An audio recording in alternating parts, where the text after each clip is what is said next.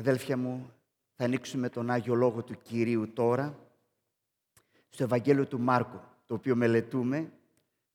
Προχωρούμε στην μελέτη μας και είμαστε τώρα στο έκτο κεφάλαιο του Ευαγγελίου του Μάρκου και θα διαβάσουμε από τα εδάφια 14 έως και 29. Σήμερα θα δούμε μία τραγική ε, ιστορία. Μία τραγική ιστορία. Ας ακούσουμε το Λόγο του Θεού. Ο βασιλιάς Ηρώδης άκουσε για τον Ιησού. Θα κάνω ένα-δύο σχόλια έτσι ε, καθώς διαβάζουμε, γιατί θα τα δούμε στο κήρυγμα. Έχει ενδιαφέρον, το ίδιο διαβάσαμε για την Εμοροούσα, εκείνη την γυναίκα η οποία είχε το σοβαρό αυτό πρόβλημα, άκουσε και αυτή για τον Ιησού. Αλλά βλέπετε το τι ακούμε και πώς ακούμε ε, διαφέρει. Και ο Ηρώδης άκουσε, αλλά με έναν άλλο τρόπο. Γιατί το όνομά του είχε γίνει γνωστό. Μερικοί έλεγαν αναστήθηκε από τους νεκρούς ο Ιωάννης, ο βαπτιστής. Γι' αυτό μπορεί και κάνει τέτοια θαύματα. Άλλοι έλεγαν είναι ο Ηλίας. Άλλοι έλεγαν είναι προφήτης, σαν ένας από τους μεγάλους προφήτες. Όταν τα άκουσε αυτά ο Ηρώδης είπε «Αυτός είναι ο Ιωάννης που εγώ τον αποκεφάλισα». Αναστήθηκε από τους νεκρούς.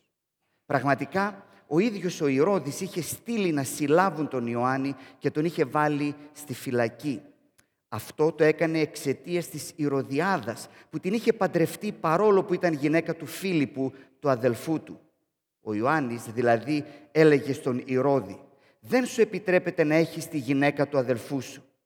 Η Ηρωδιάδα λοιπόν μισούσε τον Ιωάννη και ήθελε να τον σκοτώσει αλλά δεν μπορούσε γιατί ο Ηρώδης τον φοβόταν ήξερε πως ο Ιωάννης ήταν δίκαιος και άγιος άνθρωπος και γι' αυτό έκανε πολλά από αυτά που έλεγε και τον άκουγε ευχαρίστως. Τελικά η Ηρωδιάδα βρήκε την ευκαιρία όταν ο Ηρώδης για τα γενέθλιά του κάλεσε σε δείπνο τους πολιτικούς και στρατιωτικούς άρχοντες και τους επίσημους της Γαλιλαίας. Τότε μπήκε στην αίθουσα η θυγατέρα της Ηρωδιάδας και χόρεψε τόσο άρεσε στον Ηρώδη και στους καλεσμένους που ο βασιλιάς είπε στο κορίτσι «Ζήτησέ μου ό,τι θέλεις και θα σου το δώσω». Της έκανε μάλιστα και όρκο. Οτιδήποτε μου ζητήσεις θα σου το δώσω, μέχρι και το μισό μου βασίλειο.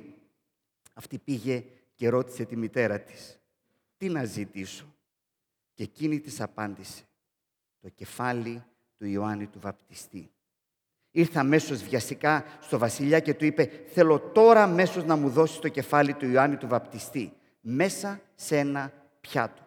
Ο βασιλιάς στενοχωρήθηκε. Εξαιτίας όμως του όρκου που είχε δώσει μπροστά στους καλεσμένους δεν θέλησε να της το αρνηθεί. Έστειλε τότε έναν στρατιώτη της φρουράς με τη διαταγή να φέρει το κεφάλι του Ιωάννη. Εκείνος πήγε και τον αποκεφάλισε στη φυλακή, έφερε το κεφάλι του σε ένα πιάτο και το έδωσε στο κορίτσι και το κορίτσι το πήγε στην μάνα της. Όταν το μάθαν οι μαθητές του Ιωάννη, ήρθαν και πήραν το σώμα του και το έβαλαν σε μνήμα. Αυτός είναι ο λόγος του Κυρίου. Σήμερα, όπως είπαμε, θα μιλήσουμε για μια τραγική ιστορία. Μια τραγική ιστορία. Η περικοπή που διαβάσαμε, αν είχατε και τη νέα μετάφραση μπροστά σας, θα είδατε ότι έχει σαν τίτλο «Αποκεφαλισμός του Ιωάννη του Βαπτιστή». Και στην πραγματικότητα συναντούμε αυτή την ιστορία όπου ε, έρχονται απέναντι ο ένας τον άλλον ο Ηρώδης και ο Ιωάννης ο Βαπτιστής. Και θα ήθελα λιγάκι να σκεφτούμε τις ιστορίες τους. Να δούμε πρώτα την ιστορία του Ηρώδη και μετά να δούμε την ιστορία του Ιωάννη του Βαπτιστή. Να ξεκινήσουμε από τον Ηρώδη, τον ε, βασιλιά. Ε, έχει ενδιαφέρον ότι ο Μάρκος το τονίζει και τον αποκαλεί ξανά και ξανά και ξανά και ξανά τέσσερις φορές βασιλιάς. Και έχει ενδιαφέρον ότι ο ίδιος λέει στην κόρη της Ηρωδιάδας, ε, την ξέρουμε και ως Σαλόμη, δεν το αναφέρει αυτό η Αγία Γραφή, ο Ιώσυπος περιγράφει, ε, όχι αυτή την ιστορία ακριβώς, αλλά τα του Ηρώδη, έτσι, και μας δίνει αυτό το όνομα και έτσι έχει μείνει. Λοιπόν, ε, ε, λέει στην Σαλόμη, ας την ονομάσουμε έτσι κι εμείς, ε, το μισό μου βασίλειο μπορώ να σου δώσω. Έτσι. Το τονίζει ο Μάρκος και έχει ενδιαφέρον. με αυτόν τον εμφατικό τρόπο. Γιατί; Επειδή ο Ηρώδης δεν είναι βασιλιάς. Είναι τετράρχης. Ε, αυτός ο Ηρώδης εδώ είναι ο Ηρώδης ο Αντίπας. Ε, γιος του Ηρώδη του Μεγάλου, του γνωστού μας από τα Χριστούγεννα. Έτσι, εκείνος ήταν ο κακός, ο βλοσιρός Ηρώδης με τον θάνατο των Ιππίων κτλ. κτλ. Ήταν ο Ηρώδης ο Μεγάλος ε, και αυτός ήταν ο γιος του. Ένας από τους γιους, ο Ηρώδης ο Αντίπας, ο οποίος δεν ήταν βασιλιάς, ήταν τετράρχης, που όπως το λέει και η λέξη ήταν ένας από τέσσερις ηγεμόνες στην περιοχή της Ιουδαίας. Το πιο πιθανό ήταν ο, ο ηγεμόνας της Γαλιλαίας. Αυτό ήταν. Αλλά προσέξτε, γιατί τον ονομάζει ο Μάρκος ο βασιλιάς, ο βασιλιάς. Δείτε μία ανατρεπτική ηρωνία και έναν ανατρεπτικό σαρκασμό εδώ. Τον ονομάζει έτσι επειδή το όνειρο της ζωής σου ήταν να γίνει βασιλιάς. Ξέρετε, όλοι μας στη ζωή μας έχουμε κάποια αποθυμένα, κάποιες αιμονές. Αυτό ήταν η μεγάλη αιμονή αυτού του Ηρώδη. Ήθελε επιτέλους να γίνει και αυτός ένας βασιλιάς. Ε, και μάλιστα η ιστορία μας λέει ότι έφτασε μέχρι την Ρώμη προσπαθώντας να διεκδικήσει αυτόν τον τίτλο για τον εαυτό του, κάτι που δεν άρεσε καθόλου στους Ρωμαίους και στον Αυτοκράτορα και γι' αυτό έπεσε σε δυσμένη και τελικά γι' αυτόν ακριβώς το λόγο τον εξόρισαν. Τώρα το ερώτημα είναι γιατί να θέλει τόσο πολύ διακαώς να γίνει βασιλιάς, να είναι το όνειρο της ζωής του; Ποιος ξέρει. Μπορεί να ήταν η φιλοδοξία του, η ματαιοδοξία του, η μεγαλομανία του. Ή μπορεί να ήταν η ανασφάλειά του.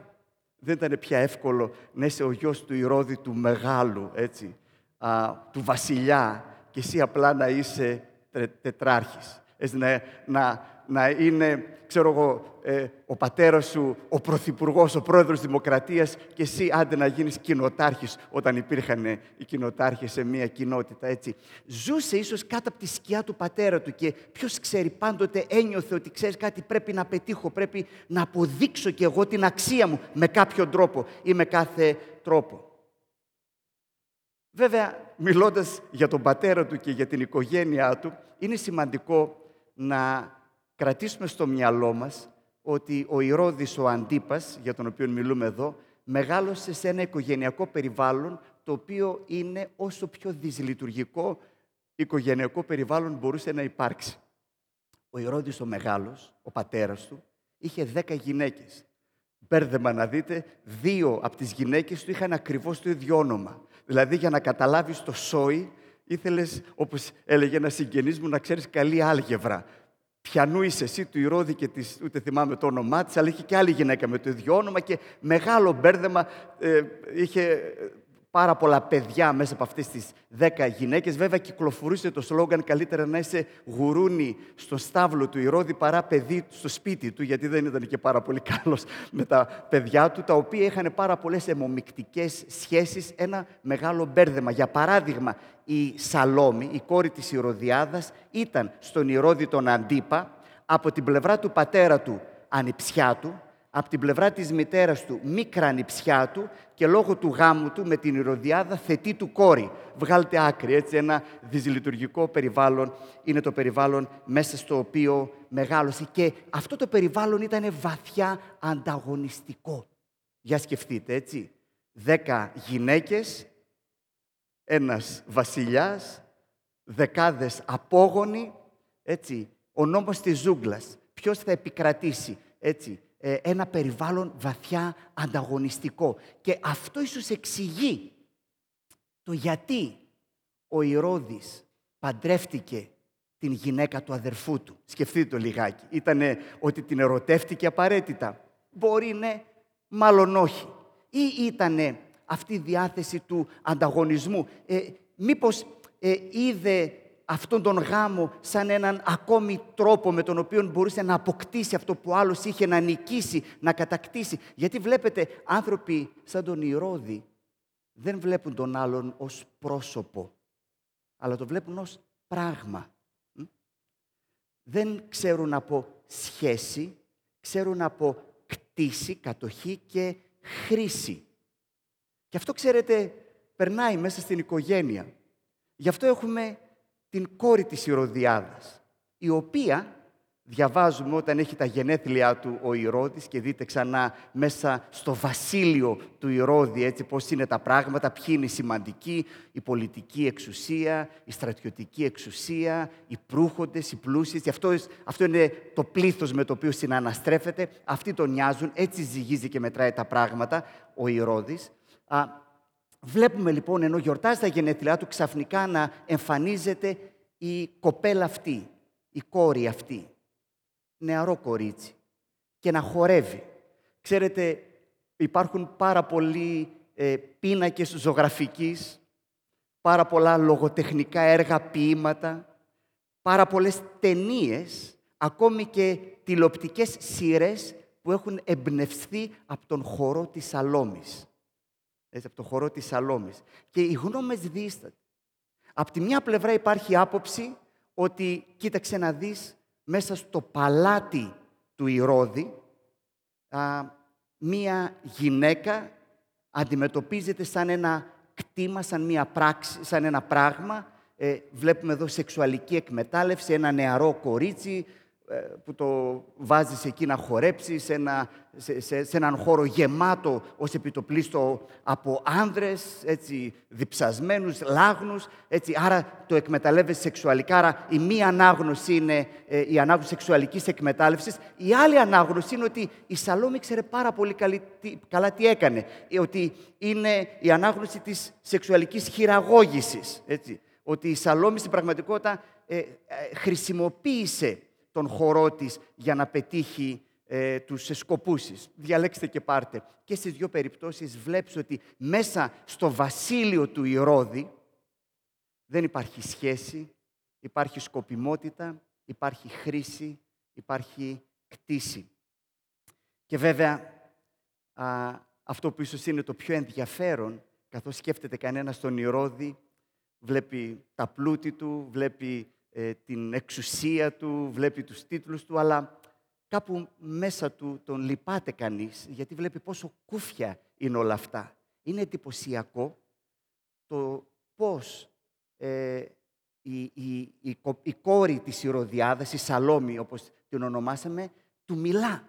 Όταν της λέει πάρ το μισό μου βασίλειο, ό,τι θέλεις και τα λοιπά, ε, ε, πηγαίνει στην μητέρα της, γυρνά και είναι εντυπωσιακό στο Ευαγγέλιο του Ματθαίου του λέει θέλω εδώ, μιλάς στο βασιλιά, έτσι, έτσι, θέλω εδώ το κεφάλι του Ιωάννου του Βαπτιστή. Και στον Μάρκο του λέει θέλω ε, εδώ και τώρα, έτσι. Δεν ξέρω αν θυμάστε καθώς το διαβάσαμε. Θέλω αμέσως, γρήγορα ε, το κεφάλι. Δηλαδή, λες και του δίνει διαταγές. Ποιος είναι αυτός που δίνει διαταγές; Σε ποιον; Αυτό είναι το βασίλειο του Ηρώδη. Και μέσα εκεί βλέπουμε έναν Ηρώδη ο οποίος είναι δέσμιος στην γνώμη των άλλων. Μετανιώνει, δεν θέλει να το κάνει, αλλά λέει θα εκτεθώ, τι θα πούν οι άλλοι, θα ξεφτυλιστώ. Έτσι. Ε, έχει τόσο μεγάλη ανάγκη να αποδείξει την αξία του. Αυτή είναι η ιστορία του Ηρώδη. Απ' την άλλη, στην ίδια περικοπή έχουμε την ιστορία του Ιωάννη του Βαπτιστή. Και κάποιος θα έλεγε, τι άτυχος που είναι αυτός ο άνθρωπος. Έτσι. Τι έκανε; Ήθελε να μιλήσει για τον Μεσσία, ήθελε να υπερασπιστεί το δίκαιο, ήθελε να αγωνιστεί για το καλό και πού κατέληξε; Μία ε, αιμονική γυναίκα, η Ηρωδιάδα, ε, μία έξυπνη και ε, πώς να το πω, θελκτικά χορεύουσα κόρη, η Σαλόμη, και ένας μεθυσμένος βασιλιάς, βάλτε όλα αυτά μαζί και χωρίς να το καταλάβει, ξέρετε, είναι αυτό που λέμε, αυτός έτσι πως πάει θα φάει το κεφάλι του. Στον Ιωάννη του Βαπτιστή μοιάζει να συνέβη αυτό στην κυριολεξία, έτσι. Και κάνει να σκέφτεται και λέει, μήπως μια χαραμισμένη τζάπα πήγε. Δεν έχουμε πει αυτή τη φράση πολλές φορές. Τζάπα πήγε, έτσι, ούτε δεν βλέπουμε κανέναν ηρωισμό και κάτι. Είναι δυνατόν μέσα σε αυτή την συνθήκη, έτσι, χαμένος πήγε. Βέβαια, υπάρχει κάτι πάρα πολύ ενδιαφέρον. Αν κάποιος διαβάσει με προσοχή την αφήγηση, την περιγραφή του θανάτου του Ιωάννη του Βαπτιστή, ξαφνιάζεται με το πόσες ομοιότητες υπάρχουν σε αυτή την αφήγηση, στο πάθος και τον θάνατο του Ιωάννη του Βαπτιστή, με τι φαντάζεστε; με το πάθος και τον θάνατο του Ιησού Χριστού. Μάλιστα πάρα πολλοί σχολιαστές μιλούν για δύο αφηγήσεις πάθους μέσα στο Ευαγγέλιο του Μάρκου. Ε, το, το ίδιο ρήμα παραδόθηκε στο κεφάλαιο 1, δάφιο 14, παρα, το ίδιο ρήμα για τον Ιησού Χριστό. Διαβάζουμε στο εδάφιο 17 ότι ο, ο Ηρώδης εκράτησε τον Ιωάννη και έδισε αυτόν στη φυλακή και οι δύο αυτοί οι όροι και τα δύο αυτό ρήματα ακριβώς χρησιμοποιούνται για την σταύρωση του Κυρίου μας Ιησού Χριστού. Και σκεφτείτε λιγάκι το τι συμβαίνει με τον Κύριο Ιησού Χριστό. Σκεφτείτε ότι κάποιοι συνομωτούν, όπως και με την περίπτωση του Ιωάννη, για να σταυρωθεί, ότι τον συλλαμβάνουν. Σκεφτείτε ότι φοβούνται την αντίδραση του πλήθους. Όλα αυτά τα στοιχεία είναι ακριβώς το ίδιο και στην περίπτωση του Ιωάννη και στην περίπτωση του Κυρίου Ιησού Χριστού. Ο ηγέτης έχει διχογνωμία, θυμηθείτε τον Πιλάτο να το κάνω, να μην το κάνω. Ο Ηρώδης από τη μία ήθελε, από την άλλη δεν ήθελε. Έτσι. Δείτε όλες τις ομοιότητες. Τελικά υποκύπτει λόγω της γνώμης του πλήθους, έτσι άρον άρον σταύρωσαν αυτόν και στο τέλος μετά που πεθαίνει έρχονται οι μαθητές και παίρνουν το σώμα, ακριβώς όπως στην περίπτωση του Ιωάννη. Με άλλα λόγια, ο Μάρκος θέλει να μας πει ότι δεν είναι ένας τυχαίος θάνατος ο θάνατος του Ιωάννη του Βαπτιστή. Ο Ιωάννης ο Βαπτιστής πεθαίνει ακολουθώντας τον Ιησού Χριστό και παίρνοντας πάνω του τον σταυρό του. Δύο ιστορίες. Και η ερώτησή μου είναι, ποια κατά τη γνώμη σας είναι η τραγική ιστορία ανάμεσα στις δύο;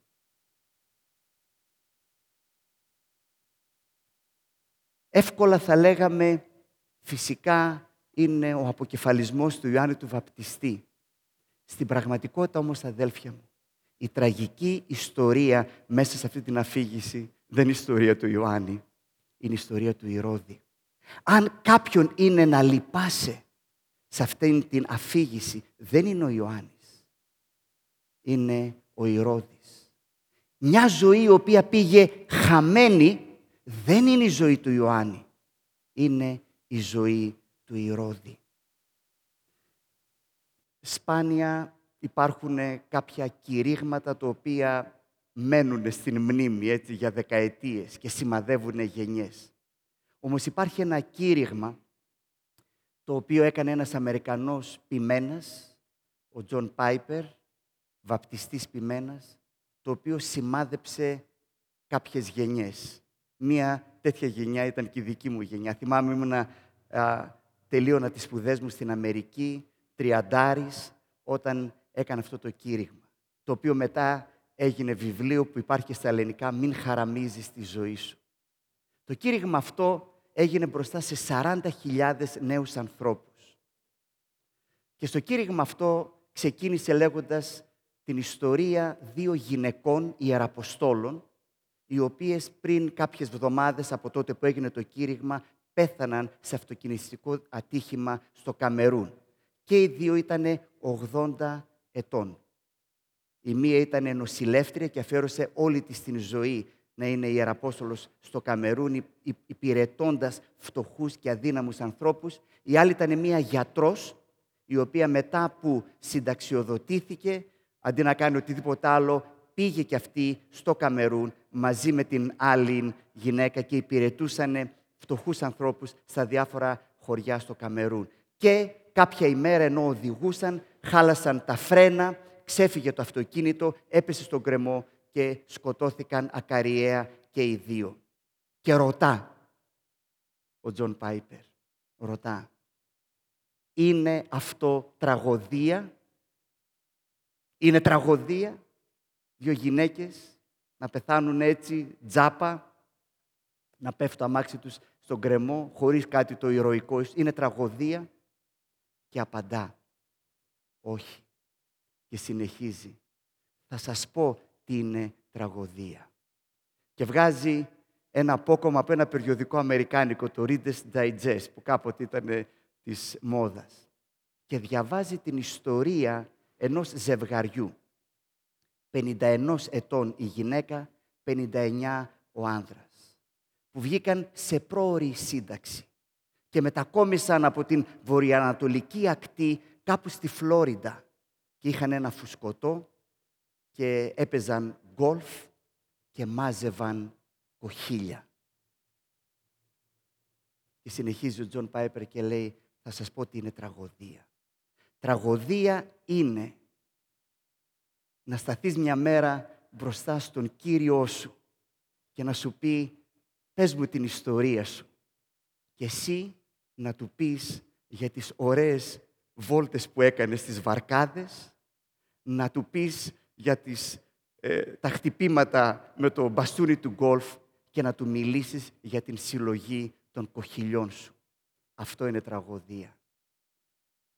Δεν σας κρύβω ότι αυτό το κήρυγμα άλλαξε τη δική μου την ζωή και την ζωή πάρα πολλών ανθρώπων που μέχρι σήμερα το θυμόμαστε. Και θα ήθελα, καθώς κλείνουμε το μήνυμά μας, να αναρωτηθούμε όταν θα έρθει η ώρα εμείς να σταθούμε μπροστά στον Κύριό μας. Τι ιστορία άραγε θα φυγηθούμε. Και προσέξτε, δεν υπάρχει κανένα πρόβλημα με τα κοχύλια. Αν έχετε συλλογή από κοχύλια, υπέροχα, κανένα πρόβλημα. Αλλά αν αυτό είναι το κέντρο της ζωής σου, αν αυτή είναι η ιστορία της ζωής σου, τότε αυτή είναι μια τραγική ιστορία.